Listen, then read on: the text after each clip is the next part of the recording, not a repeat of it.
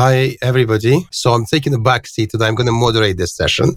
And Daryl, my colleague, my partner, in SAMexpert, he's going to own it today because Microsoft agreement negotiations is entirely in his area of expertise because he's been doing this since 1998. Yeah, long, long time ago. well, and before that, he sold those contracts when he was working for Microsoft. We're going to kick off, Alex. Do you want to bring up the first questions? Microsoft is actively pushing us towards E5. Many clients ask the same. Many clients. How can we get the most out of it? Shall we do this? Any negotiation tips? The main question here is if Microsoft is asking us, why don't you switch to E5? Can we ask something in return and how? As you said, it's a very common question, and Microsoft, as we know, are pushing most clients or everybody that they can, upgrading them from E3 to E5. When renewals are coming up for organizations, even not even renewals, just part of the annual true up process, Microsoft is conducting discussions around moving organizations midterm from E3 to E5. And it's very simple why. They get compensated. There's higher compensation for the sales reps on E5 than on E3. Actually, E3 compensation has dropped, and you must always ask yourself when somebody's pushing a product, why are they pushing it so aggressively? It's all about compensation. So, yes, absolutely. If you've been pushed to E5, you need to ask yourself, first of all, one main question Do you actually need it? Before you get into the negotiation side, what can you actually get in return? Do you actually need E5? Not because Microsoft's saying it's the best and greatest and we've got this incredible offer now that's not going to repeat itself. Offers always repeat themselves. Believe me, you can come in six months, 12 months, that great offer will still be on the table. The reason to move is if you have a need for those additional capabilities, usually around security. First, look into your requirements evaluate if you actually are going to use those components, those additional components that you're receiving, and what can you remove from your IT infrastructure from a security perspective. Look at what third party products those E5 components are going to substitute. What is the benefit? Again, security wise, cost wise, maintenance, implementation, everything needs to be looked at. And only then take a decision is it good for your organization or not? If the answer is yes, it's good for my organization, that's fine. Enter negotiations. But you want to get something in return. And usually what you want to get in return is, of course, higher discounts. You can get a higher discount on E5. It's not rocket science. The way that you should position it is, well, there are multiple ways. One would be, well, I don't need E5 now. I'm only going to be needing it in 12 months. How are you going to compensate for 12 months of paying but not receiving value? in a discount. There are various ways to compensate. Maybe your rollout is going to be very slow. So look at your rollout over the next two, three years. You might be rolling out E5 components per segment, per department, maybe per subsidiary, multiple reasons. Why not? Maybe it's a global company. Use that as leverage to get a discount to compensate for the time that you have shelfware. That's another reason. Maybe you need support because you're going to be changing a specific product that you have in use and you don't have the skill set. So ask Microsoft for either architecture support, professional services, or monetary compensation to bring in a partner, a third party partner. That's also a so called discount or compensation. So look at everything, put it on the table, spread it out, and then start asking Microsoft for benefits. So that is my best practice around E3 to E5. Don't be pushed to E5 only if you really need it. The best offers that Microsoft put on the table that are limited will come back next year because that sales rep still wants that higher compensation for E5. So no pressure end of year, no pressure end of uh, fiscal year, your calendar year. Take it easy, sit tight, but have a look at it. One more point. E5 doesn't suit the entire organization. You need to look at alternatives. Usually, if you're going to E5, you're going for security. Look at maybe taking either components of E5 if you don't need the full package, or maybe looking at personas. Maybe you have personas that only need the F3 that also has certain security components that come in E5. So you can differentiate and you can play around with various personas, various packages. Also, a really good way to negotiate you might actually not need that. but you can position it as a negotiation leverage. To my opinion, I always believe in personas and multiple bundles. So you can use that as part of your leverage and discussion as well. So don't just run into E5, E3 to E5, look at everything, and you're actually in a very good position to negotiate. Thanks, Daryl. While you were talking, I was thinking, you said switch to E5 only if you need it. From a pure negotiation perspective, would you actually still advise not to disclose that you need it? Because that would certainly undermine your discounting position, wouldn't it? Yes, that's a very good point. My recommendation is always to start off a renewal with E3. So if you have E3, start off the negotiation with E3. Push hard for an E3 proposal. Because if you start with E5, you're not going to be able to step back to an E3 proposal. They just won't provide you with that benefit. So always start off with the lower option and slowly move up. I'd even start up with E3, add in one component, two components, and then let Microsoft make it really, really worthwhile for you to take E5. I tried linking my EA negotiation with our Azure MACC, and the results were not what I thought. Why? I'm afraid you will have to explain to the audience what MACC means and how it works. Basically, a MACC is where you're committing upfront for mainly pay as you go services. So what Microsoft is happy to provide large organizations with is if customer can't commit to reserved instances and you want that full flexibility of pay as you go, then please commit upfront and we'll provide you with a substantial discount for that three year commitment. It's a three year commitment. And MACCs are very commonplace in large organizations. I'll call the MACC a Azure agreement and you have your EA agreement. You can look at it as an Azure agreement for three years, very similar to an EA, just on Azure consumption. You're committing every year to meet a very specific consumption level, consumption from a monetary perspective. So if you're committing a million dollars, you committed a million dollars. If you don't reach a million dollars, you've thrown away money. That's basically the whole concept behind a MACC. You would think that if I've got an EA here for a million dollars a year, and I've got Azure requirements for another million dollars a year, I can actually negotiate them together. And maybe if I'm committing a million one hundred or million two hundred on my Azure estate, Microsoft will give me another two, three, four, five percent on my EA. No. Microsoft is very, very reluctant to join or to combine a negotiation with the two agreements. They like look at it almost as two different companies oh, this is your Azure commitment. We can't help you on your EA, even if you do increase your Azure commitment. And it's the same on the EA. If you're willing to move from E3 to E5, we can't compensate you on the Azure. It's a different compensation model, discounting model. We have tried to a certain extent of success. Okay. I'm not saying it's 100% because there's always variations to a certain extent, we've tried to combine negotiations by bringing in EAs and Azure. It's tough. It is tough. You need to be really, really smart about your positioning. And I'll say that you have to be really assertive because the first answer you're going to receive is no. It cannot be done. And you'll hear that again and again and again.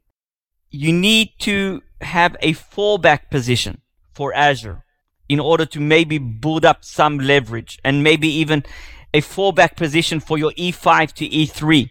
So you need to be really smart about it. You can't just say, I want this and I want this, and Microsoft knows that you're already committed to E3 or to E5. You committed on your EA. Sorry, guys. This is all subscription. You can't walk away. You are a long term obligated customer of ours. You can't walk away from an EA. On Azure, if you've already pre committed your workloads and Microsoft knows about it, why are they going to compensate you on the back end of the EA for it? Even on Azure MACCs, they're not going to be happy to compensate you. You've already pre-committed. You really need to plan ahead on, first of all, what you want to provide, what information you want to provide Microsoft. What alternatives? Don't forget, there are alternatives. Don't enter into a negotiation without an alternative. You have to have GCP, you have to have AWS, Alibaba, or something else on the table. So it's very, very tough to combine the two, to negotiate the two together. You need to have alternatives for both, and you need to be big enough, and the deal needs to be, let's call it lucrative enough, so the end result is that the sales rep is going to get highly compensated. The majority of the compensation is going to be on Azure and not on the EA because compensation is different. We have a question from the audience. How come it is called pay as you go, which is supposed to be based on your consumption, if there's a commitment required? Pay as you go is basically higher tier of payment. I call it the payment tier. When you're committing to pay as you go, it's a contradiction. The EA is a commitment. So when you're going to as you go you've got the flexibility to move your workloads wherever you want to do, wherever you want, and you have that technical flexibility, you're actually paying a premium price for that. And organizations up until I'll say a few months ago haven't been very conscious about costs. The only way for them to keep that flexibility and to reduce costs, because the difference between reserved instances and as you go, what's that, Alex? 72%, 70%? It's massive. But like the reserved instance option confined you to a very specific workload, so to say. Pay as you go gave the flexibility. So Microsoft has been very smart about saying, oh, you want to have that flexibility and you don't want to pay that premium price. You want a discount of, it could be anywhere between 10 and I want to be careful what I say here because it depends on workloads. It can go all the way up to around 30% plus minus, maybe more, depending on the size. You can say that I said that, but it's not going to help you because you need to have the right leverage to get those high discounts. But Microsoft is going to require a commitment. Microsoft loves commitments because then, first of all, they've got predictability. And the account rep, it's all about the account rep. The account rep knows exactly what's going to be coming, what's coming in every single year he's meeting his quota. It always goes back to what your account rep is compensated on. If you understand that, you can turn the entire negotiation around and then you have the leverage. Great question. There's another question. What if Microsoft doesn't want to show us real ERP discount for E3 and E5? Says that we have to decide at the ERP level which variant you want and only then they will apply to the business desk for a discount. ERP is estimated retail pricing, the standard price list. The way that it works for everybody is that Microsoft has multiple price lists. They actually just announced that they're making changes to their regional price lists. They have price lists in euros, in pounds, in dollars, in the US dollars, in various countries. So basically, the way that it works, there are four tiers. If you're looking at an EA, okay, I'm taking a simple enterprise agreement.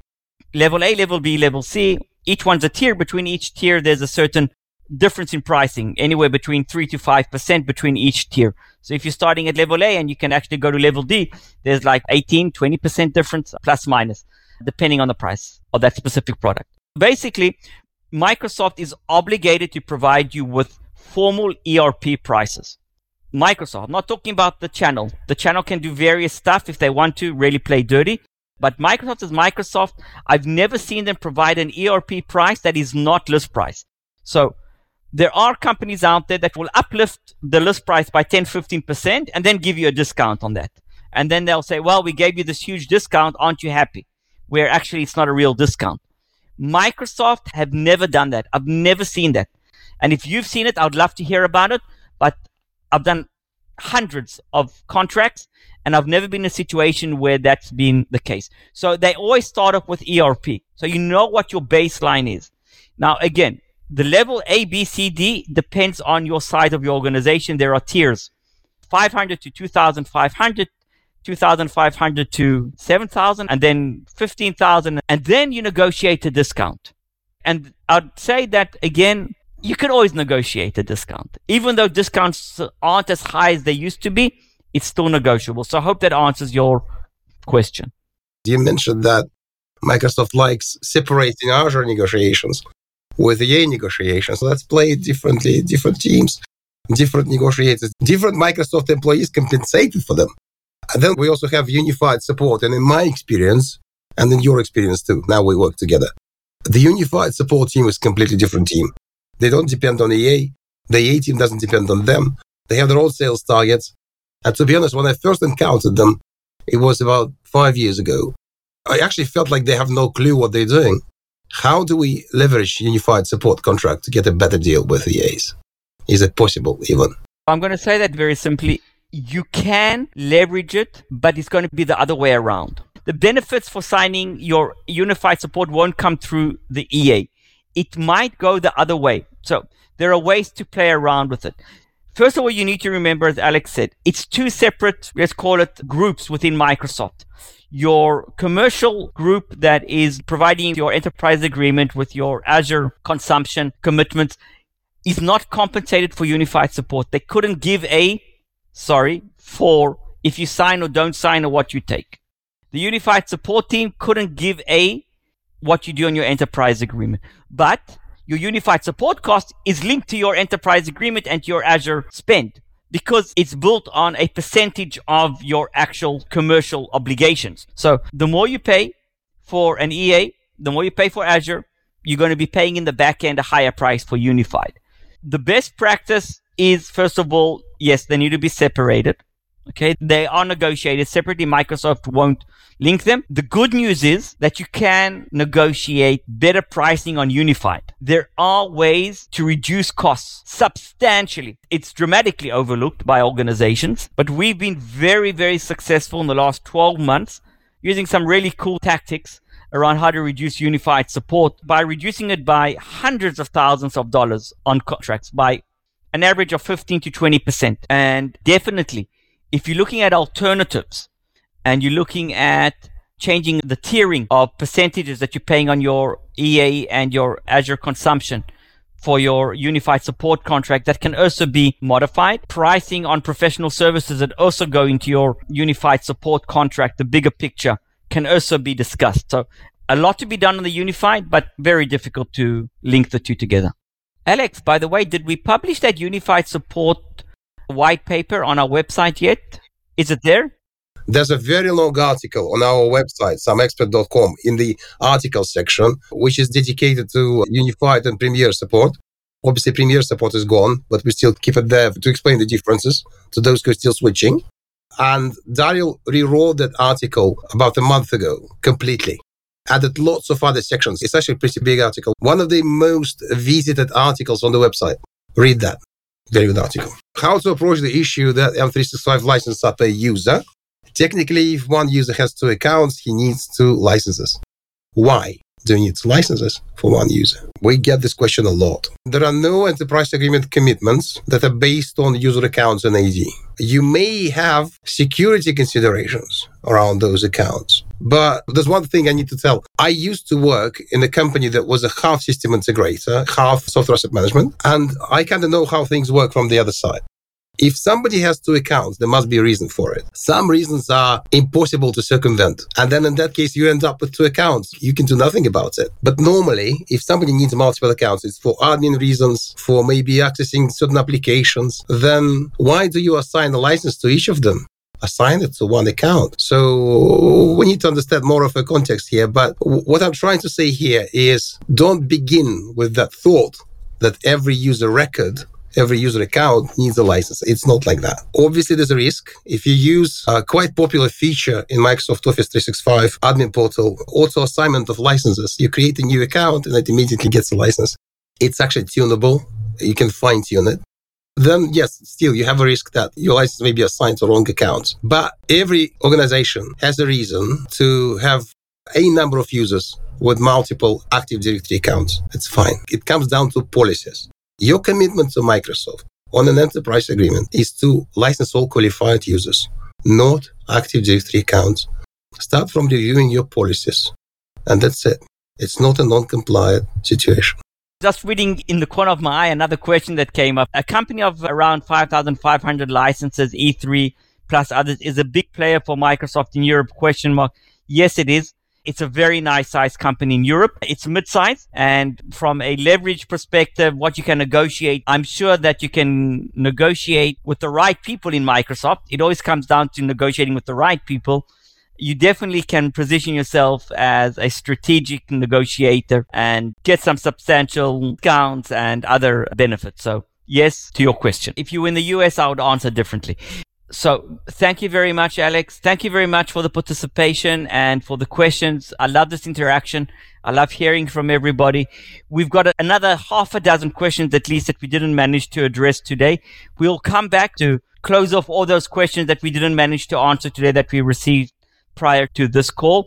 Again, thank you everybody for taking your time Alex, again, it's always a pleasure being on our uh, Q&A sessions. It's always fun. And uh, see everybody next week. Thank you very much. Cheers. Bye bye. And by the way, click like if you haven't yet. Thank you. I appreciate that.